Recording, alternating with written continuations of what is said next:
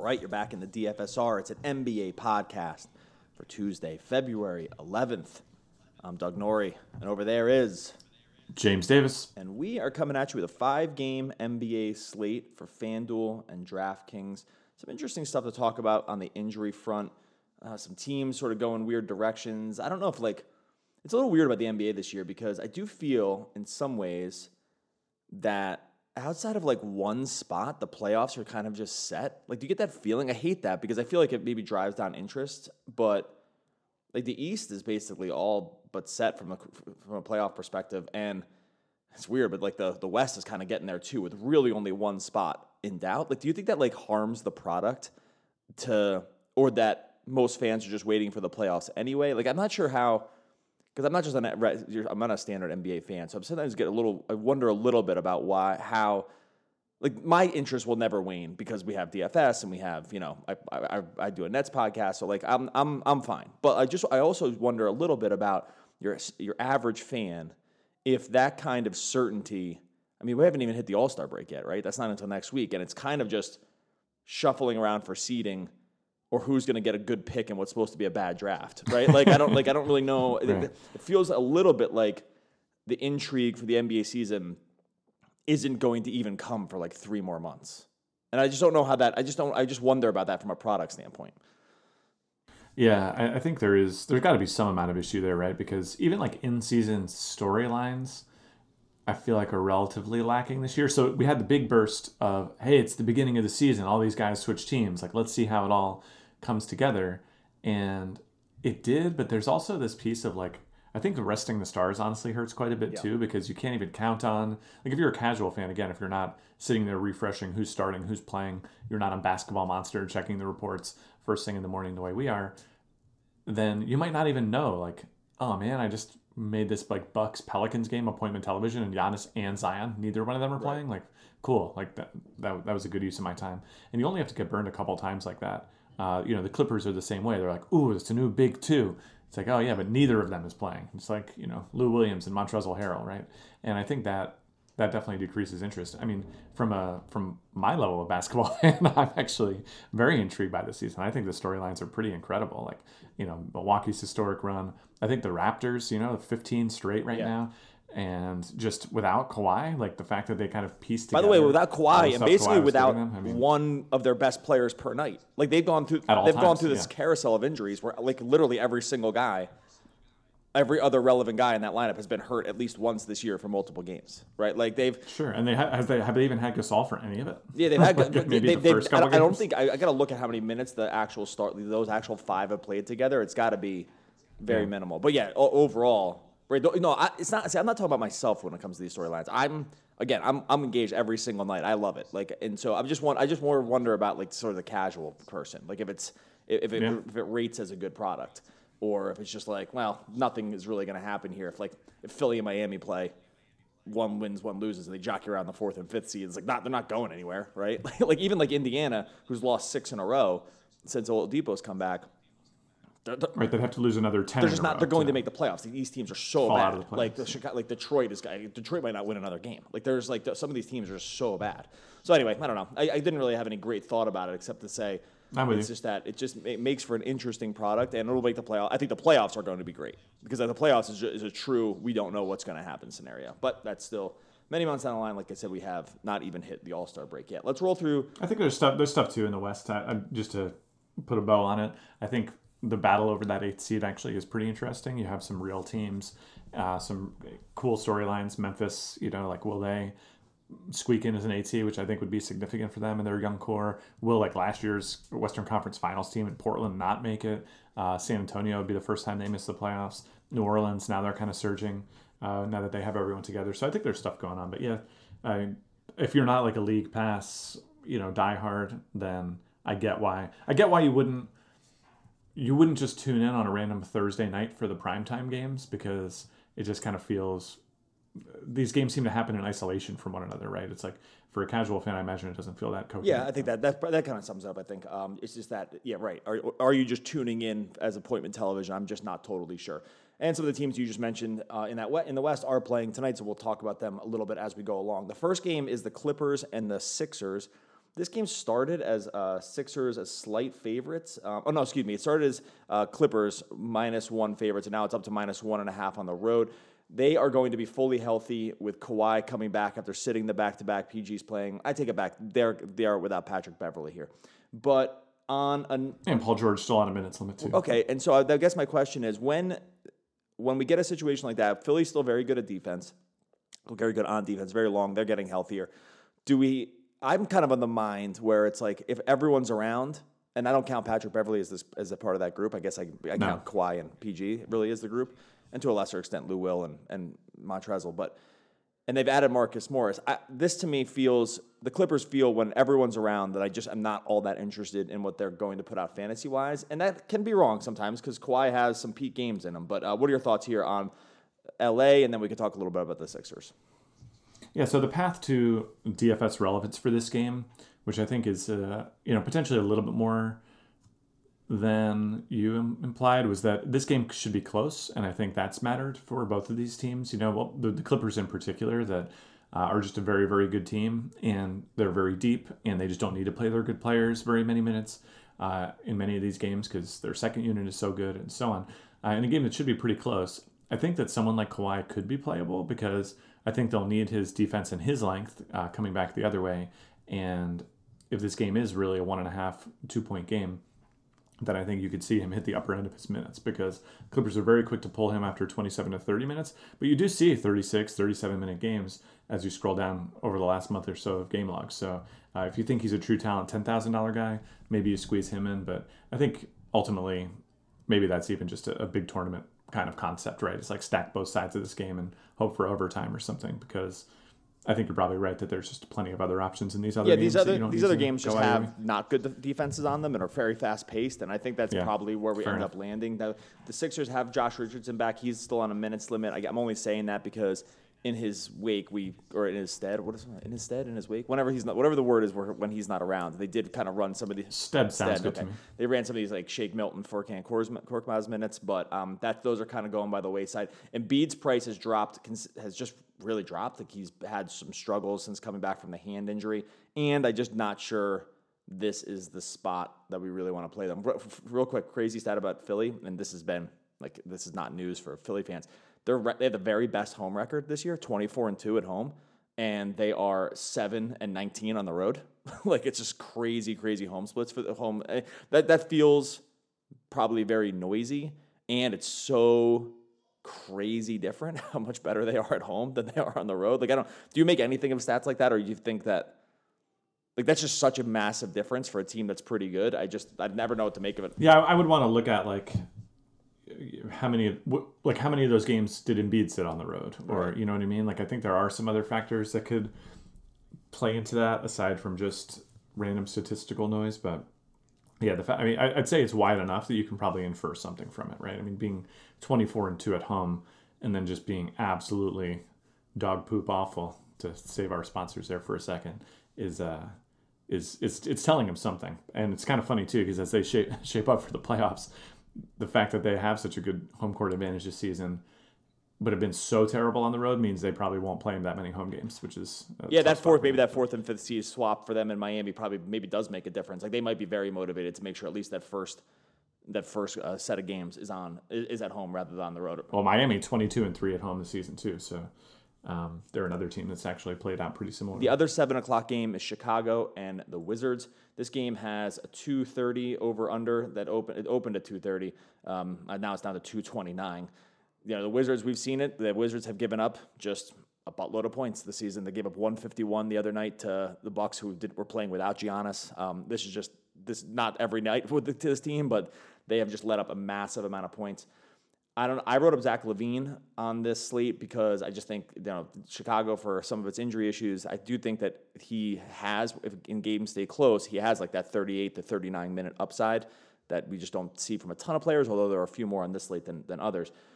Thoughts on Chicago guys? They are priced up a little bit. I think DFS sites have started to come around a little bit on when you have the Washington matchup because it's so choice that um, I think that you just have to kind of get, get these guys priced bump up a little bit. So LaVine right now not showing up in our lineups, and I could see a situation where he's a very popular play here because it's just not lost on people just how bad Washington is, or just how many points they let up uh, on a night to night basis to opposing really everybody's. Yeah, so I, I would say I can see a lot of Chicago guys being viable tonight. Uh, Chandler Hutchison's another guy, even Thaddeus Young, Satoransky.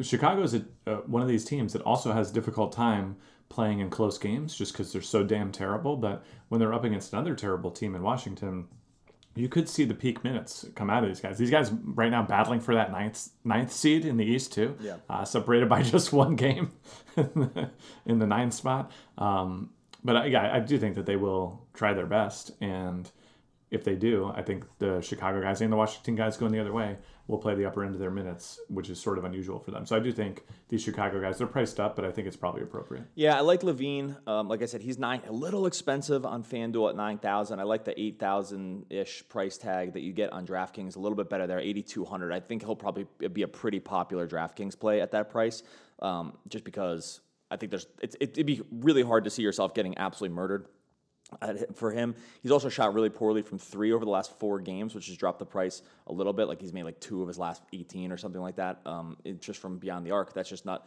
doesn't uh, outside of last game. The four previous games is when he had shot really poorly. And I'm with you on the guys like Young, and I wrote up Hutchison as well as just sort of that middle tier cheap guy. Has seen decent usage since entering the starting lineup, like getting up more than double digit shots a game on, on average, which is not easy to do when you share the court with LaVine. So um, I think overall, I like Chicago, and I'm a little worried about the price bump. Now, Washington, we talked about these guys at length. At just they just remain impossible to get a handle on. I, there's just not there's no way around, except for Beal, uh, and even in his minutes haven't been crazy out of the box lately. After it just doesn't matter who starts. They're getting healthier. Like Wagner's back now. Uh, Bertans comes in and plays 30 minutes off the bench. Troy Brown gets more minutes than some of the starters. I just don't know I mean, I, I just feel like I'm a broken record with the Wizards. There's just I, you have to throw your hands up in the air and just not even know. Like Rui Hachimura, maybe 30 minutes. I don't know. Like, I, do, any thoughts here on Washington? Like, I they just they they remain a team that I just don't even want to touch outside of Beal. Yeah, Beal's the main guy for me. Uh, we've seen Troy Brown get quite a lot of DFS ownership, and I suspect he could get some tonight too. Uh, people are just, I don't know, just to a fault, in my opinion, uh, bullish on his DFS prospects and we played him very very little outside of that time that he was starting. So I would I would caution against it. I don't think you need to take a risk like that. Uh, this is a good matchup going the other way, especially for the Washington bigs. You know, like Davis, someone like Davis Bertans playing 30 to 32 minutes.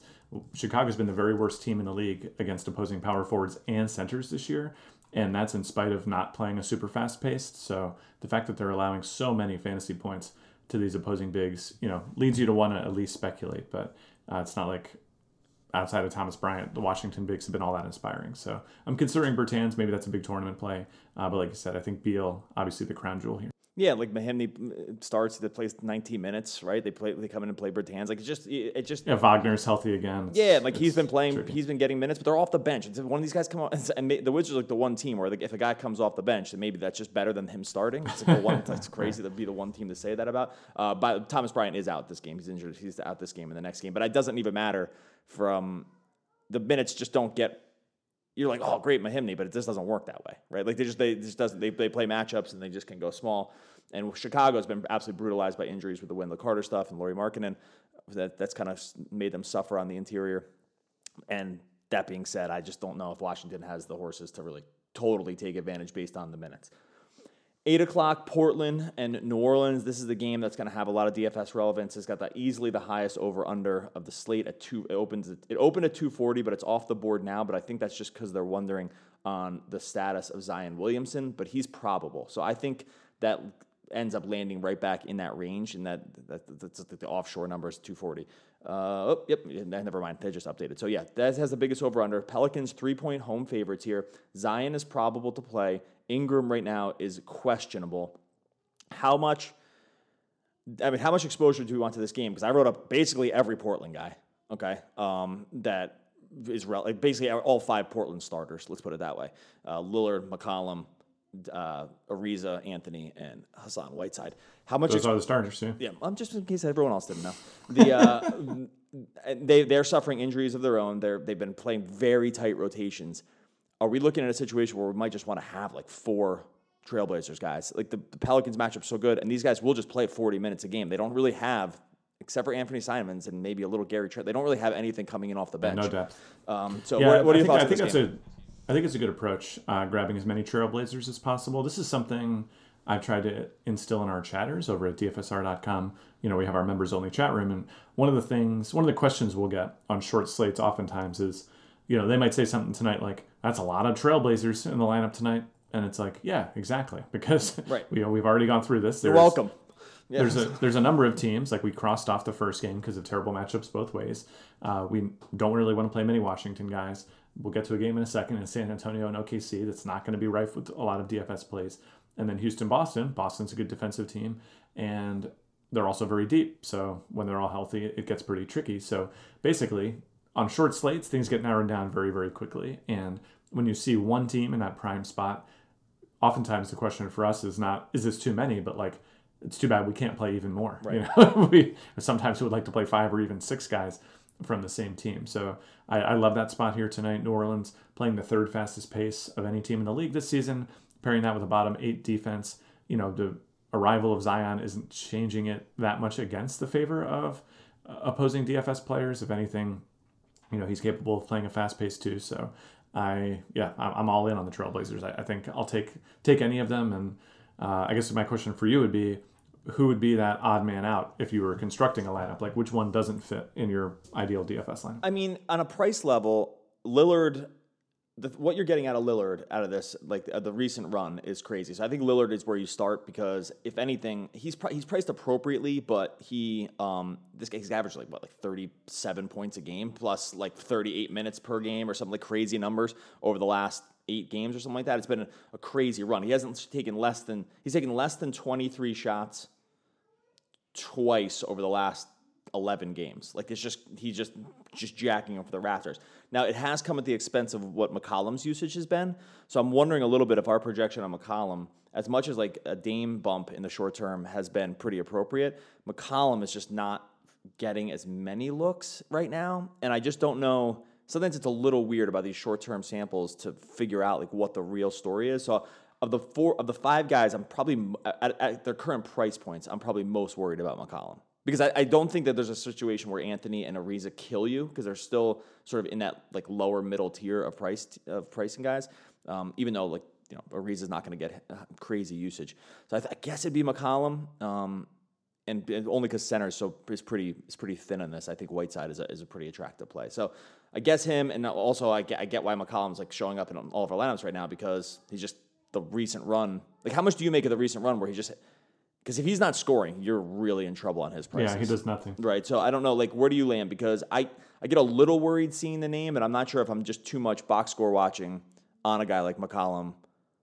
But it's been a lot, a lot of box score watching because it's been this this Lillard run. There's clearly been a, ma- a shift in the Blazers' approach here. There has. He's also got some pretty good games during that Lillard run too, and I think it's just kind of one of the things you buy in for when you take a scoring dependent guy like McCollum. You know, to have the separation, twenty one points, four rebounds, less than four assists a game means that the vast majority of his DFS scoring comes from scoring, and when that's not clicking, the rest can sort of fall apart. So, but yeah, even in this last you know eight games, I see five that he's been a very good play on this price point. So you'd figure in one of the best matchups over that course of that run that he would be fine. So I, would be okay playing McCollum tonight. Yeah, I hear that, and I think at some point you want to just trust um, that the inputs are correct, and especially, you know, sometimes guys that have dropped in price look weird to play because they dropped in price for a reason, and not doesn't necessarily mean it's always going to be correct long term. So I hear that. What about the Pelican side? Zion is probable to play. Sat out last game. Ingram's questionable. Zion's still 7,200. I'm wondering what you think the real minutes are for him. I think that's where it becomes most important for really. I like if it's 33 minutes, then 7,200 in this matchup feels like a great play. If it's 29, right? Like I, I get a little bit worried. And I also just knowing that it's never going to be 38, right? Like with Jrue Holiday, you're like, okay, if I set him at 35, I might get 38 minutes out of him, right? 39. Um, and you can say that about a lot of different players. You cannot really say that about Zion Williamson. I do get a little worried about those kinds of situations where I'm never going over, and if I go under, I might be in real trouble. You know what I mean? Like I like. It, there's a, and I can give you a long list of guys, that, like the, basically all the Blazers. I'm like, if I set up at 37 minutes, they could play 42, right? Like that's just kind of how they're never going to play 33 unless they're getting killed. But I get worried about guys like Zion, who I'm never going to get the top end the minutes upside, which means he needs to really make hay every minute that he's in there. Yeah, we've seen guys like this in the past. Actually, Whiteside was like this for for many years, although he's flexing into a, a more prominent role with the Trailblazers now. I, I, share your concern. I think. I think you know at least some of White or Williamson's price right now is based on forecasting that he will get into a 33 to 35 minute rotation at some point soon. We've seen the Pelicans have understandably been reluctant to do that. We actually haven't seen Zion been while he's has a lot of flashy plays on his resume so far. It's not like he's been truly explosive on a fantasy points per minute basis either. So the $7,200 price tag seems pretty fair. If there is a case to be made for playing him though tonight, it's just the fact that Portland really is one of the best match- matchups in the league for opposing fours, right? I mean, this is already a team that's sort of cheating it a little bit, trying to play Melo and Ariza at this stage in their career, uh, trying to pair those guys up against the truly good fours that are around there in the league. Like that's been a real struggle for them this season. We know Whiteside, while he gets a lot of blocks, can oftentimes be sort of indifferent defensively. That doesn't pair well against a super high energy, you know, double jump guy like Williamson. So I think this is actually a terrific matchup for him. And while I would be thrilled to be off Zion Chalk for probably many of the Pelicans games coming up here, I wonder if this is one, especially on a short slate, where we can still find room for him. Yeah, I think that's probably. And the other thing is on FanDuel, power forward is once again just terrible. Yeah, terrible. that's it. It's it's like what's we want to play Favors. Well, Favors had a nice game when he really hasn't done much since Williamson has come around. No, you can't play. And so and then you get like Kawhi, and then we're gonna get to a couple power forwards here in the San Antonio game. But the the position just overall is very weak. All in all, though, this is the game that you want to have exposure to. Keep an eye on the Ingram news. Josh Hart got the start last game for him. Uh, well, that will probably make a difference. Jrue Holiday is the last guy. Holiday is interesting because his fantasy points per minute production has not really dropped off since Zion's come around. What have dropped off is the minutes. Like he has really not played a lot of minutes. He was playing a ton, and I wonder if they just started said, you know, we played you so much to start the year, and now that we're getting a little healthier, it's time for us to dial it back a little bit because his minutes over the last, let's see, six, he hasn't played more than 34 minutes in the last seven games, and at some point, and that's not game script issues. That's just kind of what I, you know, I think, you know, 35, 36 minutes is probably where they want to be with him because I think they probably felt like they overtaxed him early in the season. So just keep an eye on that. The price has come down a little bit, but I think it's been mostly for good reason. Other eight o'clock games, San Antonio goes in and plays OKC. The big news here: DeMar DeRozan was a very late scratch uh, in two in Monday night's game. They're on the the Spurs are on the back to back. He had back spasms, and it wasn't even announced till basically right at tip off that he was going to sit the game, and is now doubtful for this game. Uh, with the usage bump, with the you know some on court, off court stuff, Lamarcus Aldridge is the biggest benefactor of or beneficiary of when DeRozan's off the court. Thirty percent usage rate when DDR doesn't play. Took twenty five shots last night in the loss to Denver. I get the sense that San Antonio is still very much in win now mode, which would make Aldridge, I think, even on the back to back, safe on the minutes. Do you see him as? I feel like he's close to a lock play, even though this is a terrible matchup against OKC. Yeah, that's the. This is the really tricky spot here, right? So I don't think the minutes are too much in danger. Uh, the last back to back, he hasn't played many of them, um, just because the Spurs haven't been in the position to play very many of them. But he played 32 minutes against Phoenix on January 20th, and that was the last second half. Oh, I'm sorry, he played 30 minutes against the Lakers uh, recently too. But you know, going up against the Lakers is a whole different animal. I think that his minutes are pretty safe here. I think the usage is probably pretty safe. It really is essentially the worst matchup right. in the league for opposing power forwards, and that would be what would give me pause here.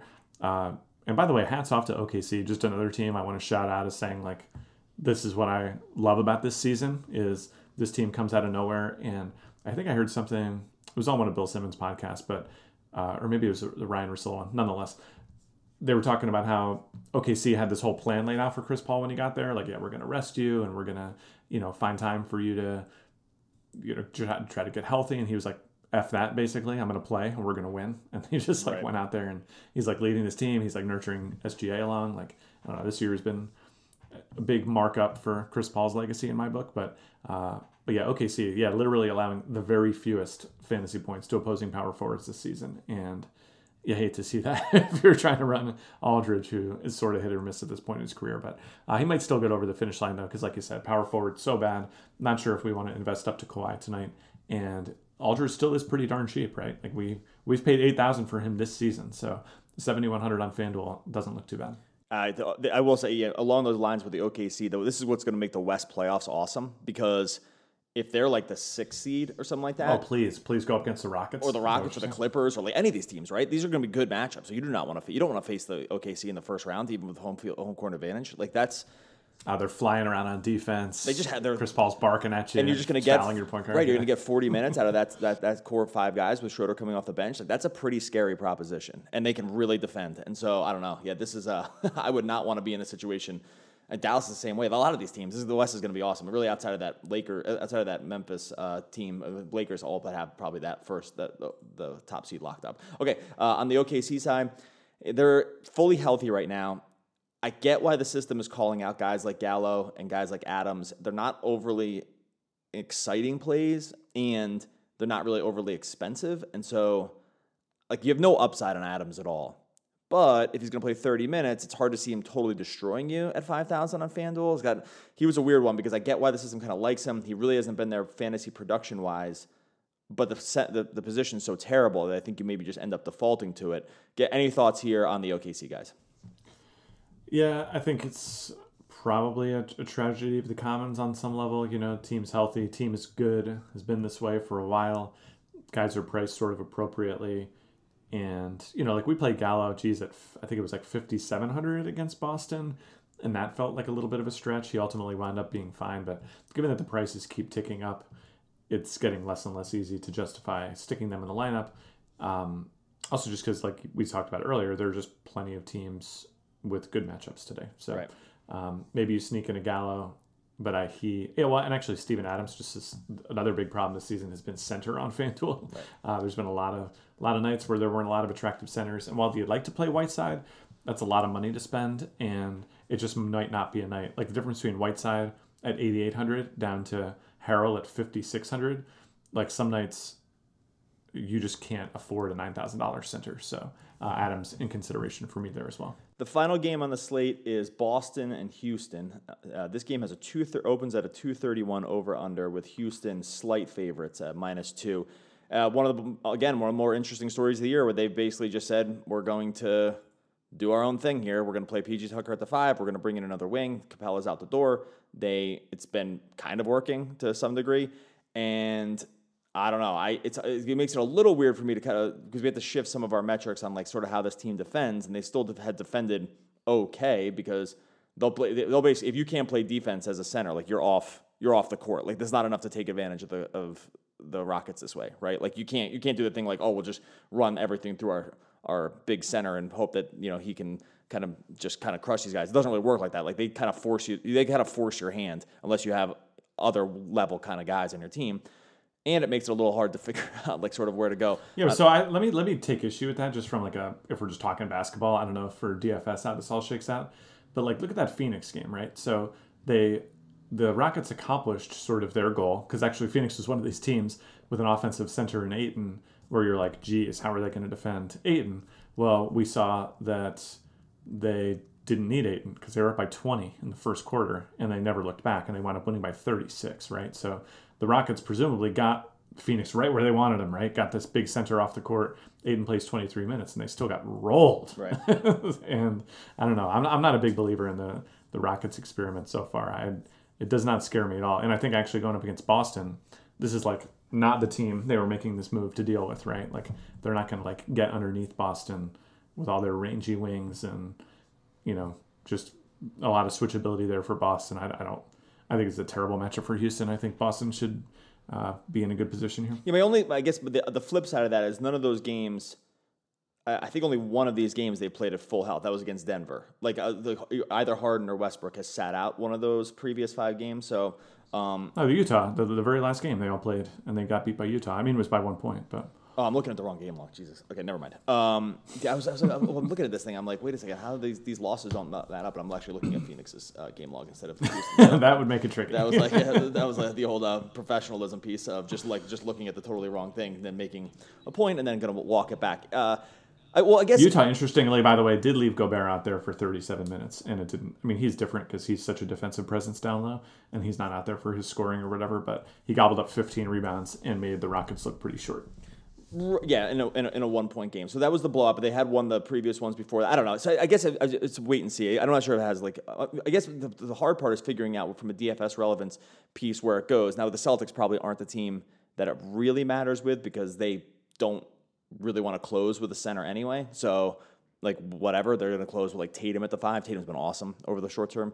Uh, by the way, this team is pretty fully healthy. The the, the Celtics with Jaylen Brown coming back. It looks like Kemba Walker still on something of a minutes limit, which I need to just probably honor until we hear word otherwise. He hasn't really played more than 30 minutes since coming back from the injury. Uh, anything to see in this game? Uh, this game has a high total. I don't tend to want to play a lot of Rockets when they're healthy. Eric Gordon is out this game, but with Russell and uh, and Harden back, I don't think that that's probably the place we want to go, considering their prices. Uh, what about? Yeah, let's just talk DFS from this game's perspective. Sure. So I, I, think starting with Houston, I don't see a path towards playing a lot of Houston guys uh, against a pretty tough Boston defense. I just don't think you need them. I think a lot of these guys are also expensive. Covington six thousand now. Like you're just not not going to do that. I don't think on FanDuel.